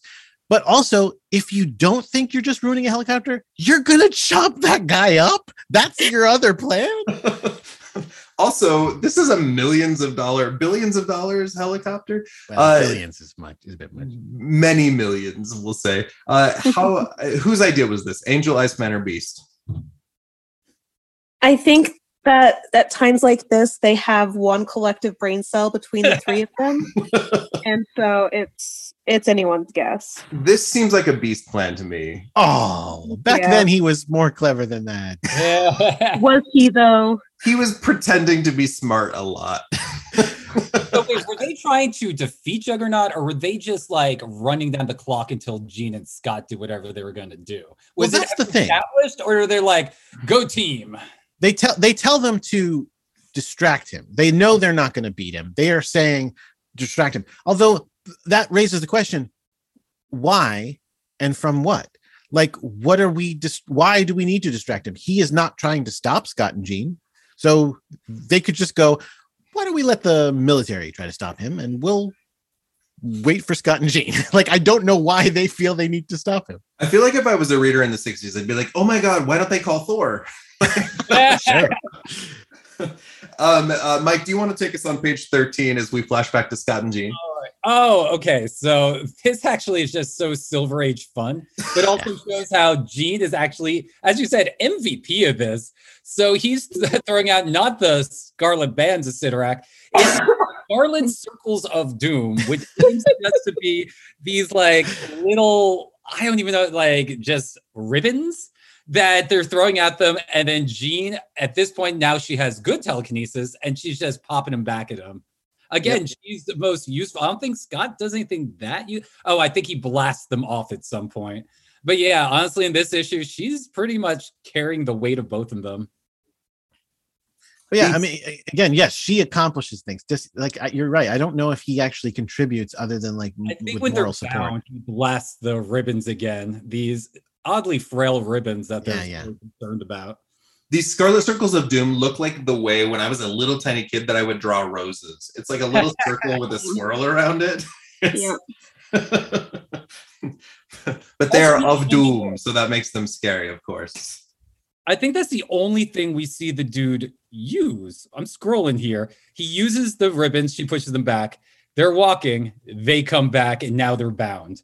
I don't... Does he use anything else on them? And he's enormous now. And he's enormous now, yeah. Because all villains do that back then. And there's also the Crimson Tentacles. But they're basically the same. They're pretty much the same thing. Their ribbons, they're like going to wrap around you. Scary. And of course, this guy's too scary for the cover. Right. He's going to eat the X-Men. I mean, honestly, they don't say that he's going to eat them, but like, I definitely spent that sequence going, I guess he's going to eat them because it's just like, yeah, they're tied up going towards his giant mouth. Also, why is this guy so mad? He's so angry at them. Well, after being in isolation for the past 5 days, I get it. Because you know how long he's been in isolation. We get some insolent mortals, like he's yelling at him. He could have, but you're right. He could have been like, "Thank God you're here. You can get me out of here." But instead, he's like, "I'll kill you." How about that? It could have been a great opportunity for them to actually have met Sidorak. Like, I don't know why there's this other character here when there's Sidorak. He lives there. He actually means something to this entire Juggernaut narrative. Well, he must not live there at this point because, again, live there. Zorak is saying he rules the dimension. Right. Wait, so then where's Sidorak for all of this? Sidorak does not show up. He gets used. They use his name in the comics a lot, but he does not show up for a really long time. And when he does, he is not a nice entity. He is the like rage devil of the Marvel universe. Like he's scary. He's they don't want to meet him. It's good that they did not. How do they defeat Zorak, Mike? Let's see what we got here. It was with a watch or something weird like that, wasn't it? Jean's lucky that she has a watch on. Again, Jean just falling ass backwards into being MVP of this issue. She telekinetically throws a watch at him. He is terrified of it. Again, another example of girls in Silver Age. They always had powers that made sure they can stay away from any melee combat. Invisible Woman, the Wasp could blast things from afar. Again, it's that infantilizing women back then. Those gals. Yep. This makes no freaking sense at all. He dies because a watch touches him. Watch. They realize they are in a world of, quote, timeless silence. And when the watch touches Zorak, he screams in pain. Jean presses against him, but then he ages hundreds of years and turns into dust. Oh, actually, no. I'm sorry. I have to clarify something because they made a point to say she didn't do it. She taunts him with the watch, and then she he's like let me go, and she's like, I'm trying but I can't, and it's as if the watch has a life of its own. So she is not the cruel one who murders this guy. She was gonna be merciful, but the watch just decided he had to go. The watch is the real villain. I think we could probably chalk this up to Xavier's manipulations breaking through her, right? I guess. So Heather and I've been reading a lot of old 60s books, and I would chalk this up to easily the top 5 weirdest fucking moments we read, like the watch murdering the demon. Heather, what any thoughts here?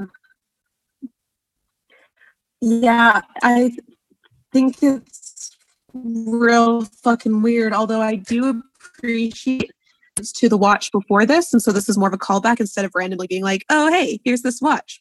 So I mean, they are learning a little bit in that aspect, but also what?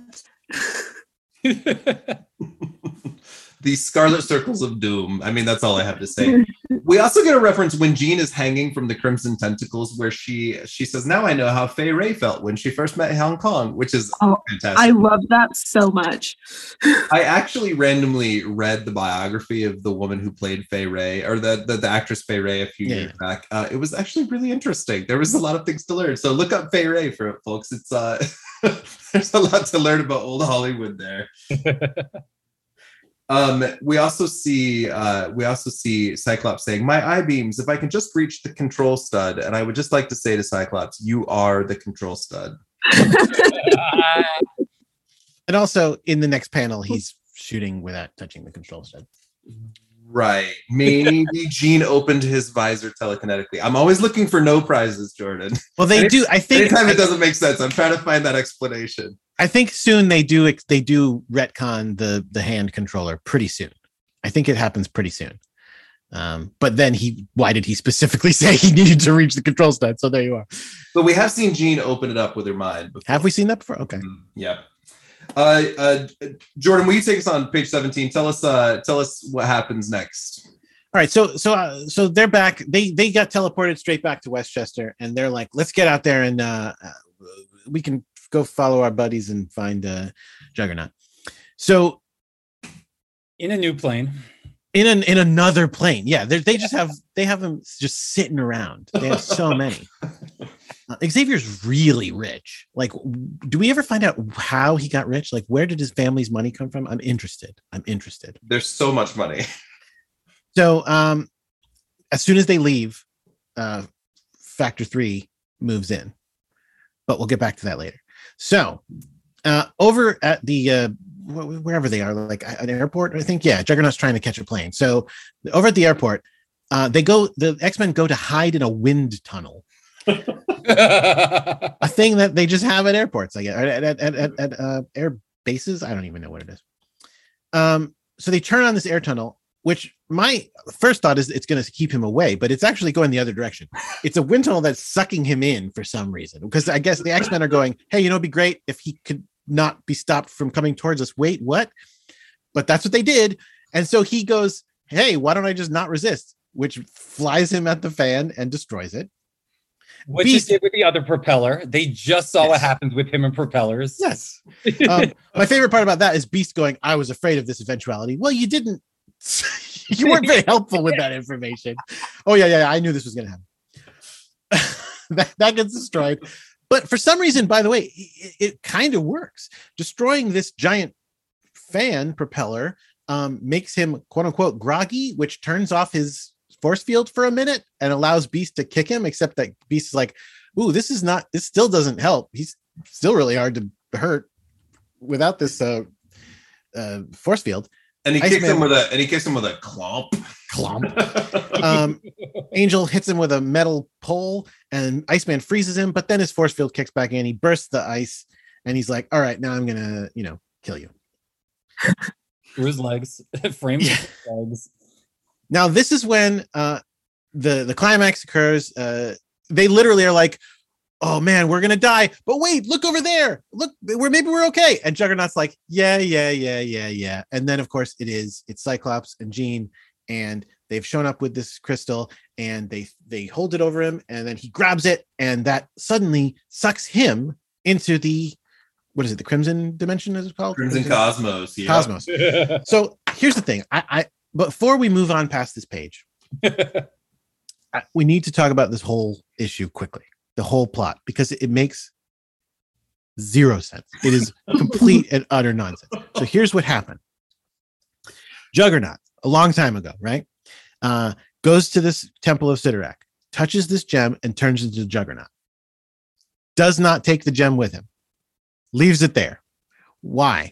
I don't know. Because I would have thought he takes it or it becomes part of... No, don't worry about it. It's going to sit there. You know how you know? Because they go and they find it. So they go and they find the gem that he found, that he touched, that made him the Juggernaut. And instead of going, we're going to take this gem or we're going to do something with this gem, they go inside the gem. Okay, sure. Because there's a cosmos there. So fine. What do they need from the cosmos? What they need from the cosmos is somehow the gem that they are in is also inside the gem that they are in. So they find the gem that they're in inside that gem, and that version of the gem, which Cyclops keeps calling the prototype gem, for sure, the prototype gem, he takes that and they teleport that. And for some reason, Juggernaut touching the prototype gem, not them touching it, because they've been touching it the whole time. Them touching it does nothing, but Juggernaut touching it makes him go into the Crimson Cosmos. What about that makes any sense at all? None. Zero. Well, and let me provide additional context. We literally just did a huge review of the Juggernaut, and I reviewed his entire history. If you put all the retcons in place, Sidorak built this temple because he entered a wager with other entities like Ragador and, you know, etc., where they're each going to put an artifact on Earth and get an avatar who will then war for the conquest of Earth. But Juggernaut was the first one, and the other seven didn't activate until years later, right? But there was Juggernauts before Juggernaut. So in the new Excalibur run under Frank Tieri, we learned that there was another guy who was the Juggernaut first. And this Dane Marco, after he was buried, the first thing he did is he had to go kill this other guy and his village, then go after the X-Men. But we also learn in Chuck Austin's run that Sidorak didn't want Kane Marco to be the Juggernaut. He wanted Professor X to be the Juggernaut.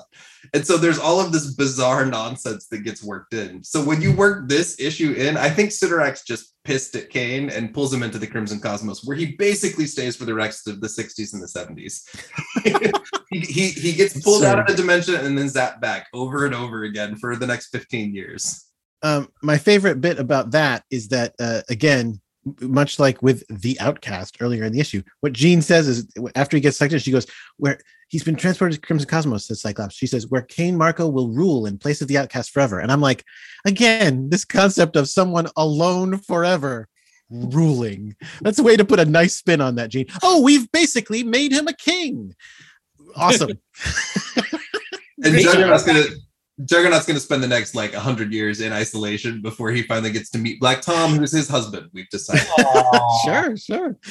So they're very thrilled to have gotten rid of him, and they fly home, where they learn that the professor is gone, not knowing that it was, of course, Factor 3, but going, oh my God, what do we do? And apparently they won't find out next time. Because it'll be like another 9 issues. Well, and even it's funny because the next issue blurb says it. The next issue says The Extraordinary X-Men versus Mole Man and Tyrannus, or What to Do Till Factor 3 comes. So they're like, you like this cliffhanger? We're not going to solve it next time, but come by anyway. As the Juggernaut disappears, there's very much a Wicked Witch of the West, like, I'm melting kind of thing as he's slowly fading away, but I'm supposed to be indestructible. I'm the Juggernaut. He disappears. At one point, this is just a random Juggernaut thing. We were doing, I was still in the X office when they were doing Amazing X-Men. I didn't work on Amazing X-Men, but I was around. And when Jason was planning it, before he ended up leaving the book earlier than he had planned, but at one point he was going to do an arc that had a bunch of Juggernauts, which hopefully he won't mind me saying this, kind of reminds me of what he ended up doing with the Phoenix. Oh, sure. Yeah. But I was pushing so hard to call that arc The Gathering of the Juggernauts, and no one wanted to do that. Mike and Heather, what did you think about the conclusion of this issue? Honestly, I was hoping this was the point, because it's all nebulous here, but at some point Changeling slips in for Xavier, right? Isn't there some point where I was hoping that was going to be, because you see the shadows, you see that, and they were just going to swap him in, but we just got, okay, he's gone. Again, it's just the 5 of them, and this is the worst. As soon as just the 5 of them without Xavier, they're like, what are we going to do? They are so dependent on this old man who lusts over Jean that keeps them in this infantile state. I can see why this book was canceled so many times. It's not the X-Men that we grew up with. It's the X-Men that a couple generations before grew up with.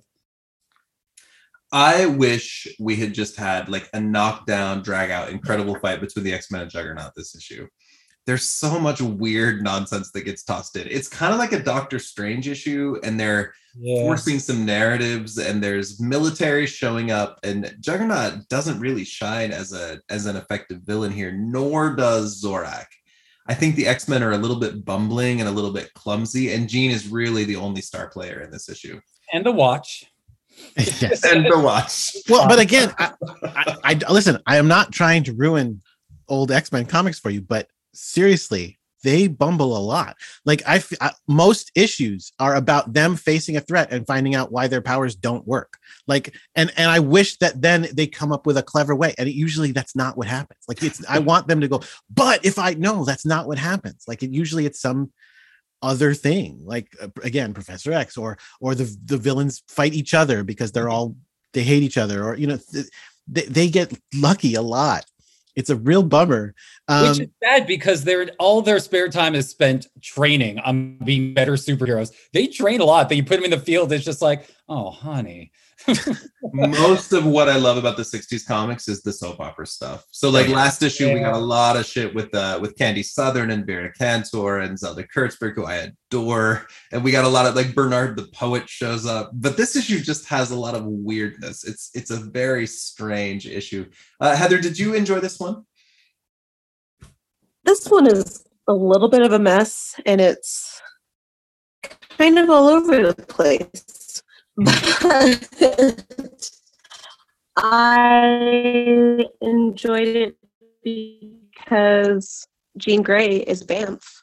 But that's like all I really liked about this particular one is that Jean has her day.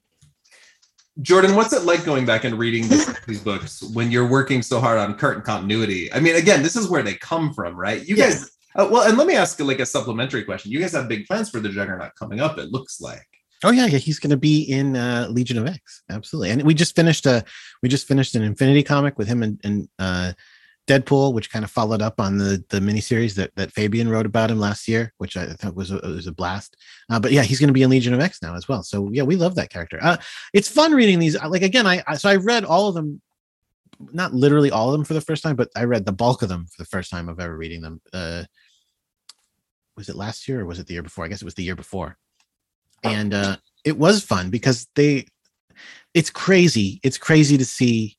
It's surprising to see how much it's changed. How much? I mean, when those themes that you're talking about, like when you get to that Sentinel arc, that early Sentinel arc, like that's like, oh, here's where they finally made it work. And then of course they forget to keep making it work. But like they start to get these gems, and you're like, oh, I could see why that's a thing we keep coming back to, and I can see why this bit is the thing they keep coming back to. But then they do fail a lot. That said, I definitely read through it and was going like, oh, I want to bring back some of this stuff. And we haven't had a reason to yet, but someday. Have you gotten to Lucifer yet? Mm-hmm. Oh yeah. We've covered Lucifer in depth. He's long gone now. Good. When we got to that, like, I definitely remember talking to Al about like, we should do something with Lucifer's alien race because it's nonsense, it's silly, and it doesn't make a ton of sense, but like we should do something with it, and we never got around to it. Maybe someday we covered some of his future appearances there, including like kind of how it like wraps up in Thunderbolts and Avengers under Kurt Busiek. There's some things done with that character, but he's been gone a long time. We call him Dime Store Magneto. Yeah. Well, he's ridiculous, and yeah, it's such a bummer. It's such a bummer, the big place he has in Xavier's history for such a dud of a character. And it's interesting. I didn't realize Kurt did that stuff. Kurt is a big fan of the 60s stuff. I know he also. I mentioned that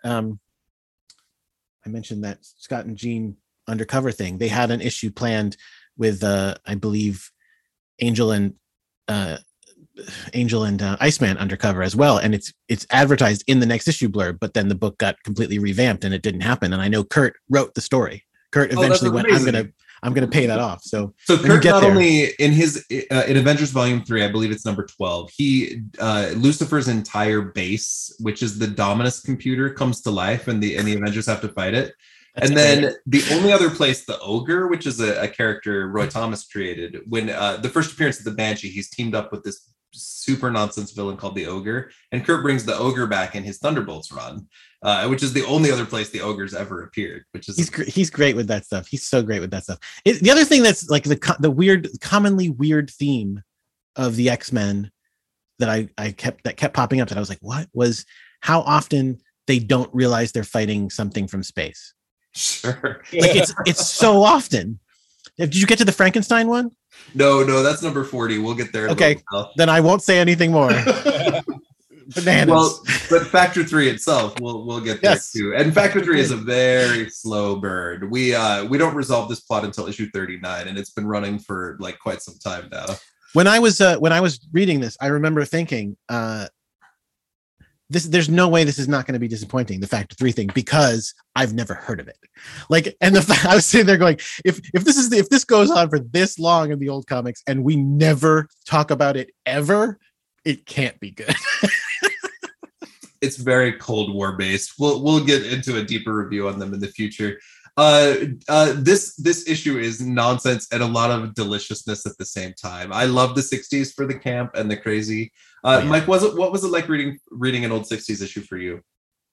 There was the nostalgia, because I did love reading these, because they released all those early X-Men when I was just starting out in comics. So it's a nice little glimpse, especially it's so cute when they try to be like contemporary, the Fay Wray reference, but it's just so dated at this point. But my problem is it's not an X-Men issue because it's got nothing to do really with mutants. This could have been a Fantastic Four or like Iron Man. It's just, we had a villain there. We got nonsense on another dimension and they somehow got through it because of a watch. It's just such a weird way to get out of this. If we look at the cover for next issue, you'll notice, again, it's like a giant thing fighting the little heroes. We get to see a Hulk villain named Tyrannus and a Fantastic Four villain named the Mole Man, who are going to fight the X-Men. We're going to get there. When we get to that, we're going to be reviewing that issue with Steve Orlando and Connor Goldsmith from the Cerebro cast. I'm super excited to have them both on. It's going to be a really great time. As we conclude today, any final thoughts on this issue you guys would like to share? No, it's not even the best old Juggernaut story by a long shot. So there you go. There's so much better Juggernaut out there. This has been an absolute delight to just nerd out with you guys. I am having so much fun doing this podcast, but as I get to have these conversations and make new friends, what a wonderful, wonderful evening. Thank you all for spending your time with me tonight. As we conclude, where can people find you guys on social media and anything we can look forward to coming up in your personal work, which Jordan, specifically for you, if you want to tease anything, we would love to hear it. But let's start with Heather and then Mike and then Jordan. So you can find me on Instagram and Twitter at Heather_Beth_ And I'm real boring and don't have anything going on right now. But you're done with COVID isolation. Hooray! Mike, how about you? All right. You can find me on Instagram at Mike Ciriaco, MikeCiriaco 2099, or on Twitter at Mike Ciriaco. Check out HeySoCal.com. We got some great video content coming out. We got a video this week covering bigotry at the Magic Castle. We got one covering pop culture in Los Angeles. And we got a segment called Geek Chic this week where we cover diversity in Dungeons and Dragons. So we got a bunch of stuff coming out. And Mike, for you guys, if you just look Mike Ciriaco up, he's on YouTube in some places, but on Twitter, he's an amazingly charming host, which is why I reached out to him to come on. Mike, thank you so much for spending your evening with us. Thank you so much for having me. This has been so much fun, and I learned a lot. Just when you think you know everything about X-Men, you do this. And then Jordan, how about you? I'm not really on social media so much anymore. I'm still on Instagram, but it's like pictures of me and my son doing Legos and pictures of records I'm playing. So most people probably don't want to see that, but if they really do, it's Crackshot with a 0 instead of an O. What's coming out? Well, we're about to relaunch a ton of books. Right now, the 10 Lives and X Deaths of Wolverine is coming out. I'm not editing that, but I still oversee the whole line, so I'm involved in it. That's coming out, and when that wraps, we're launching a bunch of ton, a bunch, a bunch of ton, both new of new books. Immortal X-Men, a new series of Marauders written by Steve Orlando that you just mentioned. X-Men's going to keep coming out that whole time. Knights of X, Legion of X, X-Men Red by Al Ewing. And then, like I said, that X-Men 92 book written by Steve Fox is going to be such a blast. It's a 5-issue mini, but it's super fun. It's going to do an interpretation of everything that we've been doing for the last couple of years in 5 issues. And it's going to be really, really fun. And if I'm intuiting right, there's a few things that have not been announced yet too. So. Oh yeah. Always. I'm always working on a bunch of things. Oh, also I should mention, because we do a bunch of work on it and I don't think we mention it enough. X-Men Unlimited is a weekly series out on Marvel Unlimited. So if you're a subscriber to Marvel Unlimited, we do these Infinity comics. They're designed to be read on your cell phone.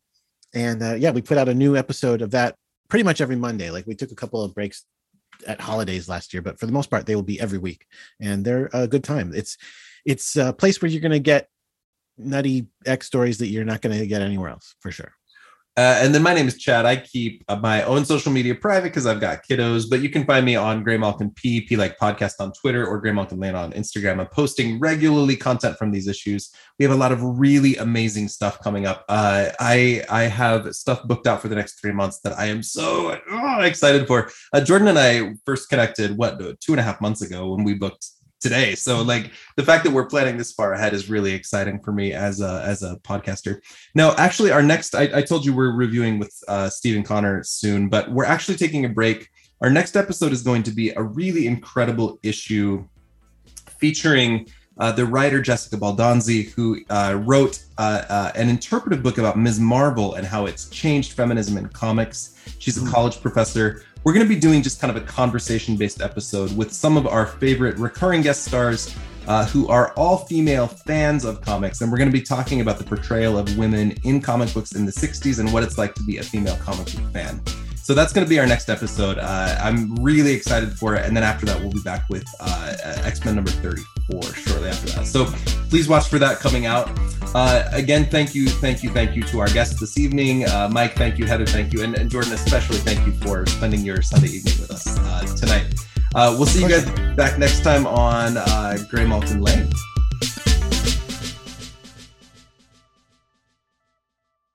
At Parker, our purpose is simple. We want to make the world a better place by working more efficiently, by using more sustainable practices, by developing better technologies. We keep moving forward. With each new idea, innovation, and partnership, we're one step closer to fulfilling our purpose every single day. To find out more, visit parker.com/purpose. Parker, engineering your success.